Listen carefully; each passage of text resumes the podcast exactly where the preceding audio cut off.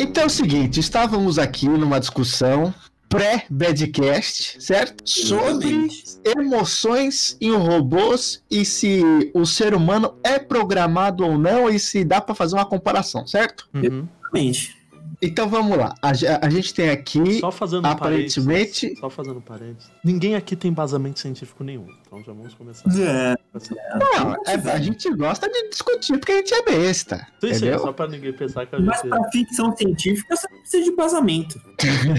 E aí é o seguinte: ó, eu, eu vou fazer como se fosse o, o juiz e eu coloco os dois lados, tudo bem? Tá bom, tá bom, mas eu vou ser um juiz que vai ser muito, muito partidário, eu tô ligado.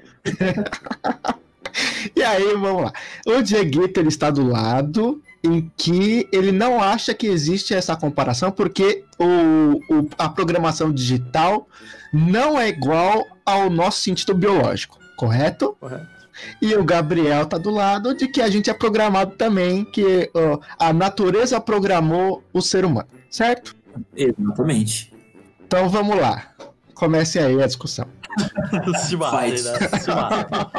Eu só que eu falo assim o seguinte: claro que você pode fazer aquela comparação, ah, o, cérebro é só mais um computador, né? Ele tem um ele é um extremamente superior porque o processamento dele, é, no caso o robô ele pode processar números, um monte de coisa de informação ao mesmo tempo, mas o ser humano ele, ele consegue reproduzir emoções, etc. Mas o estímulo físico por exemplo, você sentir dor, é... obviamente tem aquelas pessoas que têm aquela doença que você não sente dor, né?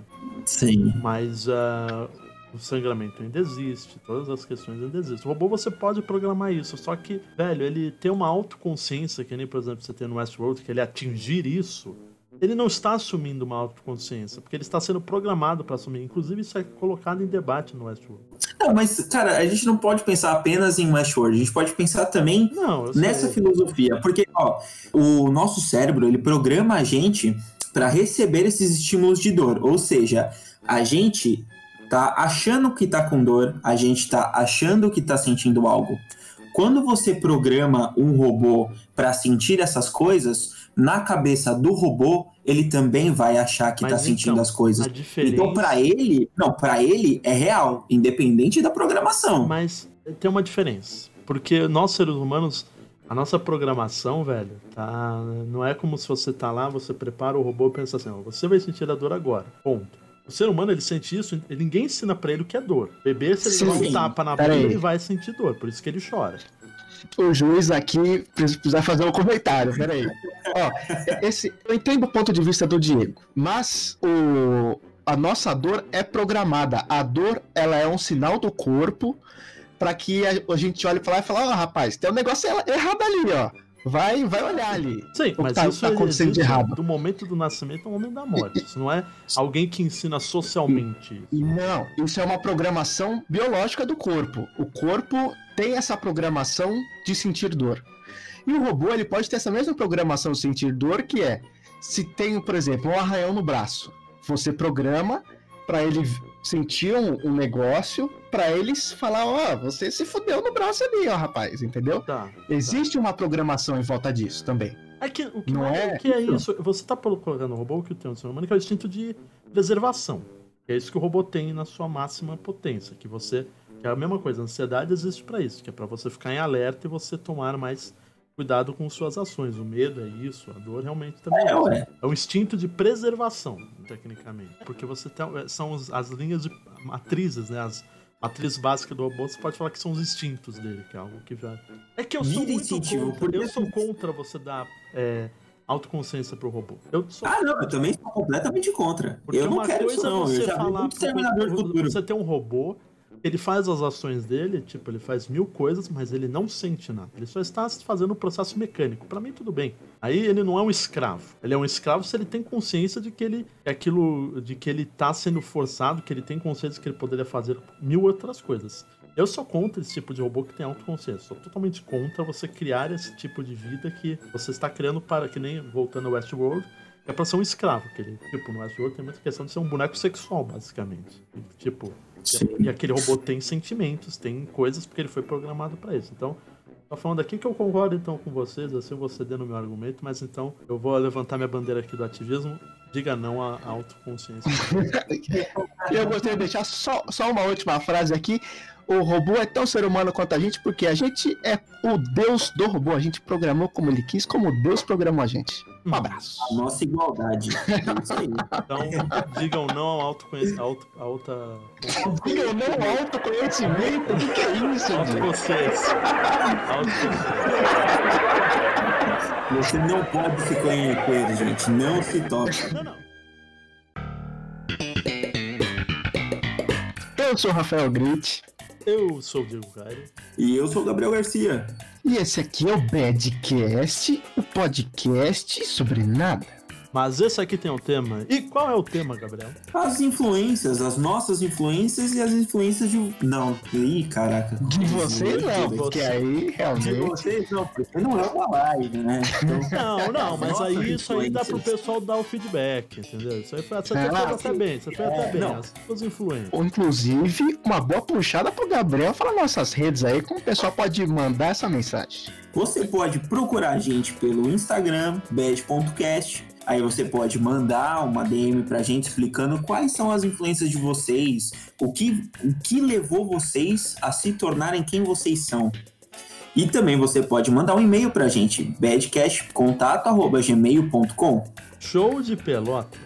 Olha aí, rapaz! Rafael, o que, que vai ter aí de, de especial do Badcast? Faz aí a propaganda dessa vez. E Diego, você tá usando um negócio aí que eu não gosto muito, não, que quer mudar o roteiro aprendemos em um podcast que não se pode mudar, que é o rotina do, do, do, é, Você já roubou minha frase ali atrás de falar o tema, e agora tá roubando de novo. Mudando aqui toda a organização, deixando um caos no podcast. mas, eu falo agora, Diego. Lá no, na, na primeira sexta-feira de. Na primeira não. Não, aí eu nem sei, Diego. Você que ah, tá, tá bom, eu faço propaganda aqui porque o cara não consegue. É, dia 21 de agosto, 8 horas, sai o primeiro Batcast especial de RPG. Não percam, é isso aí. Tô cansado de ficar falando disso. Vamos pro tempo. Já deu, já, né? Não aguento mais.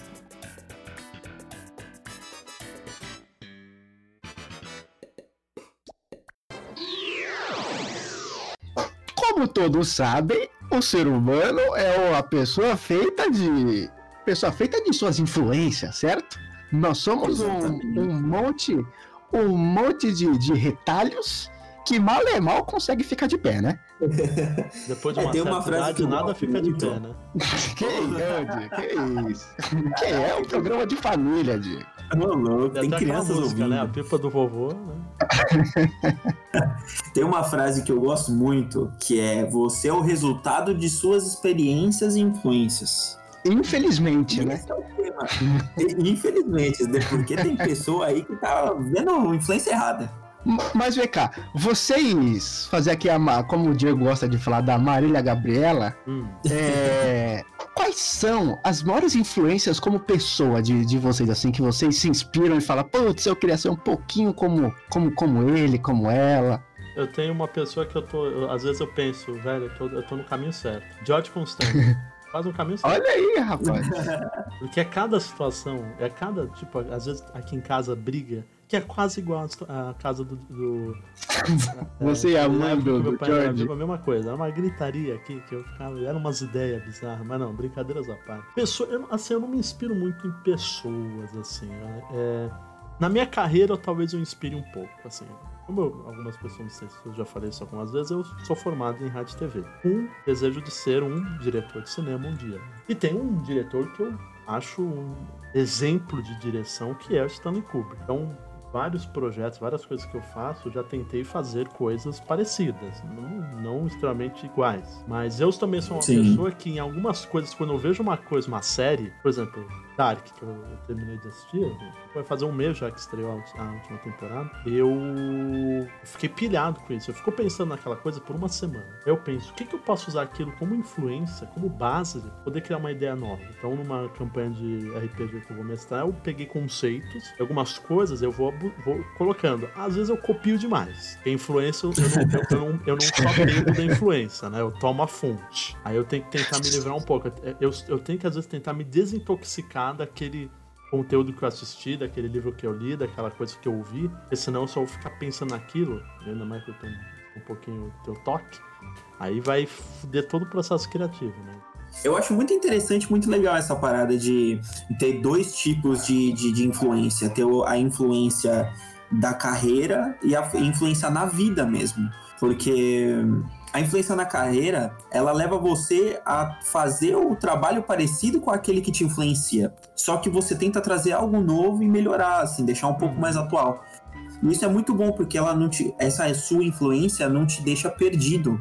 Não te deixa tipo, meu Deus, como é que eu faço e como eu começo? Não, porque já tem feito, já tem aquilo ali que pode te levar a, a melhora, a evolução. Eu acho isso bem legal. Eu realmente não penso muito em influências de vida minhas, ah, de uma pessoa que eu quero ser, Sério? Eu não tenho muito isso, porque é, é muitas coisas que eu vejo, né? Assim, às vezes eu, como eu é, comentava, comentando outro dia com o Rafael, é, às vezes eu vejo algum trejeito assim da pessoa, começa às vezes a imitar. É, pessoas que eu convivo, eu começo a você pega essas influências, né? Essas coisas. Ah, né? O show de pelota ali no começo, é, né, Diego? Uma coisa de, por exemplo, de se expressar muito com a questão dos braços, eu peguei de um amigo meu da faculdade. Eu já fazia um pouco, mas ele fazia muito. A gente andava muito junto, tava sempre todas as aulas ali, conversando. Então, trejeitos, assim, a gente vai pegando, né? Gente, essa, essa é uma, eu digo que é uma influência, né? Porque eu vou vendo, você vai pegando algumas uhum. coisas, né? Sim, mas isso sim. de um modelo de pessoa, não tenho, não. Cara, Isso é bem eu... comum, né? Você pegar um trejeito de, de alguém e tal, de, de, de, de conviver. Você começa a fazer uma troca, tipo, como se fosse uma simbiose, né? Uhum. Cara, eu tenho. Eu, eu sou um pouco diferente de você, Diego, porque eu realmente tenho uma influência na vida, que é o que me faz quem eu sou hoje.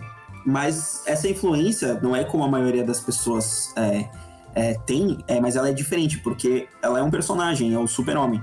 Uhum. E ele é a minha maior influência na vida porque foi ele que me tirou de uma fossa que eu tava numa época que eu realmente não sabia como eu ia sair, eu não sei, eu tava me sentindo sem vontade, sem vida, sem nada, tava realmente muito mal. E eu consegui sair dessa, eu consegui mudar quem eu sou, do, da água pro vinho por conta do Super-Homem. Eu comecei a ler Olha. os quadrinhos do Super-Homem e hoje ele é a minha maior influência como pessoa. Realmente, eu quero ser o Clark Kent, eu quero ser o Super-Homem. Não de poder, de nada, não. Eu quero ser gentil, eu quero ajudar as pessoas, eu quero ter a bondade que ele tem, eu quero ter a humanidade que ele tem.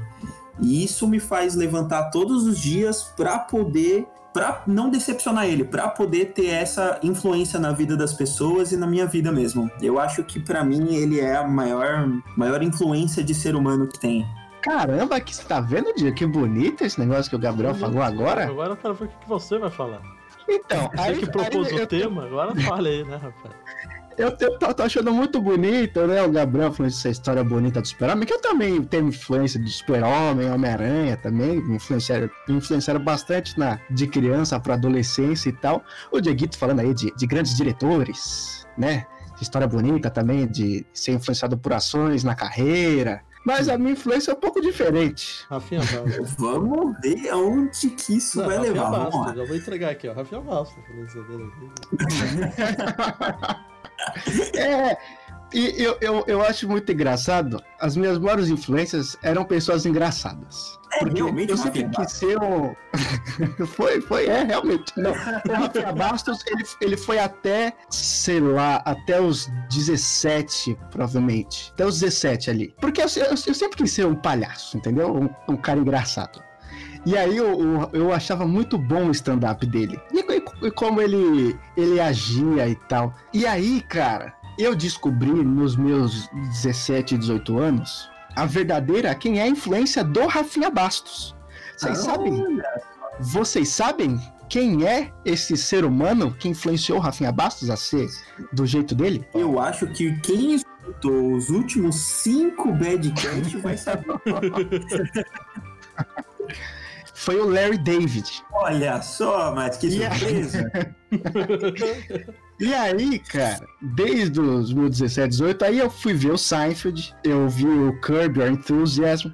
E, cara, existe, existe um, uma coisa que a gente vai discutir melhor, mais profundamente, no episódio de Seinfeld, que vai ser em algum momento no futuro, E aí, cara, eu fui vendo que eu também tenho mini regrinhas para ter uma boa convivência uhum. com as pessoas. Não, não é bem uma influência essa como o, o Gabriel tem de ser igual, né? Essas inspirações e uhum. tal. Mas é um, é um tipo que você se relaciona com a, com a, com a pessoa e você começa a ver como transformar essas, essas pequenas regrinhas em fatos curiosos para se contar um caos ou fazer uma piadinha, ou fazer, ou agir de, de, de, uma forma mais engraçada e tal. E aí é com isso que eu me inspiro. Não é com, ah, que coisa bonita. Não, não. É para fazer graça. que legal. Isso, isso é bem interessante, cara, porque a influência nem sempre é, é uma influência realmente de se tornar uma pessoa melhor. Às vezes é só para ser um pouco mais engraçada e. Ou ser uma pessoa pior, né? Porque o Larry David não é um bom exemplo. Ou, ou influência né? ruim também, né? Não, pera lá. Ó, o Larry David, cara, ele não é essa pessoa ruim que ele parece ser. Todo mundo que trabalha com ele fala que ele é uma pessoa que se importa com os outros. Uhum. Só que ele é, um, ele, ele é muito peculiar, vamos dizer assim. ele é uma pessoa peculiar. Não, isso e até fazendo tem... um parênteses aqui, Larry David, porque eu gosto de falar do Larry David também. Você vê esse traço de se importar no George, às vezes. Uhum. Quando, ele de... quando ele sem querer faz o garçom lá ser demitido, ele, ele se importa muito com aquilo. Ele não queria ter pois feito é. merda. Claro que depois eles tiram. Tanto que aquelas entrevistas que você me mandou ontem, e, tipo, ele fala assim: ah, às vezes não fazia sentido com o personagem, mas o Larry David falou assim: mas é engraçado. E você vai fazer. Então, tipo, mas isso eu só fazer esse paralelo aqui. Como ele também mas é muito bom, cara. E aí, como outra, outra influência também que eu levo muito do Larry David, que é o seguinte: não sei se vocês concordam com isso, mas é que é, não dá tanta importância às coisas. Uhum. Porque que por vezes, cara, é, é, tanto faz, sabe? Não é Nada é o fim do mundo. Você pode passar por isso e falar, é ruim, tá bom, é, vamos continuar em frente. É aceitar, né? É, exatamente, cara. Eu, eu acho que existe esse ponto também no, no, no, na, no Larry em si. Em todo. E, e aí, a gente pode cair aqui para uma reta final do Badcast. Eu gostaria de falar de, de influências no seguinte também. Não, não só de pessoas, mas quando você assiste uma obra e você se identifica e se identifica com ela. Uhum. Sabe? Ah, sim, sim, com certeza. Por, por exemplo, nesse mesmo quesito do Seinfeld do Kirby, que eu acho que o Rick and Morty ele se encaixa nisso também. Tá muito bem, né, cara. Todo levado aí to... pro Nietzsche, né, pro, pro niilismo, tá ótimo. Exata, exatamente isso que é essa questão do nada. Eu acho que o nada é tão importante, que tá até no nome do, do Badcast aqui, mas de todas essas influências, pelo menos para mim, é de que levam ao nada. Você consegue ver isso, Gabriel? Eu Como entendo. As, co as coisas influenciam o que deveria te trazer coisas, em vez de trazer mais, traz menos, porque levam nada. Mas o é, próprio eu, eu nada, mas o próprio nada é aquilo, não é só um nada. O nada, o nada é onde estão as coisas. Né? Quando a gente fala que não acontece nada, acontece um monte de coisa também. Né? É, não sabe por que, que isso acontece? É porque na vida realmente é levado ao nada. Mas o ser humano está automaticamente programado para encontrar um significado. Olha, olha ele fazendo gancho lá do começo e trouxe. Não, mas eu vou te falar o seguinte, que é, isso de... Aí depende da crença de cada um. Se a gente chega à questão máxima, ateia e etc., não existe objetivo nenhum porque estamos aqui, só existimos para existir. Aí que é o nada mesmo, né? Vamos Sim, né? Que é também, vemos do nada, vamos para o nada, né? fazendo... Como diria Cortella? Não, não vou fazer Cortella. Mas é importante isso das influências. De novo! De novo isso do Diego, de falar como diria o Cortella, e nunca vi com, com a frase do Cortella. Tem que parar com essa mania, Diego. Eu sempre fico esperando. Isso é péssimo pra ansiedade. Mas, tipo, isso de influência de série, velho, eu. Direto, por exemplo, todas essas obras nerds, né? Que, tipo, pra nós nerds é um prato cheio. É um dark, é uma coisa que eu vejo ali e falo, velho, que foda. E não sei nem de me identificar. Quando eu gosto, ao mesmo tempo eu me identifico com as coisas, né? É, sim, sim. Não digo, né? Aquilo ali parece eu, não sei, é uma série fala de tempos diferentes, não existe viagem. Parece eu, você tá num futuro pós-apocalíptico é. voltando é, então, pra, pra, ter filhos com a sua avó, Diego.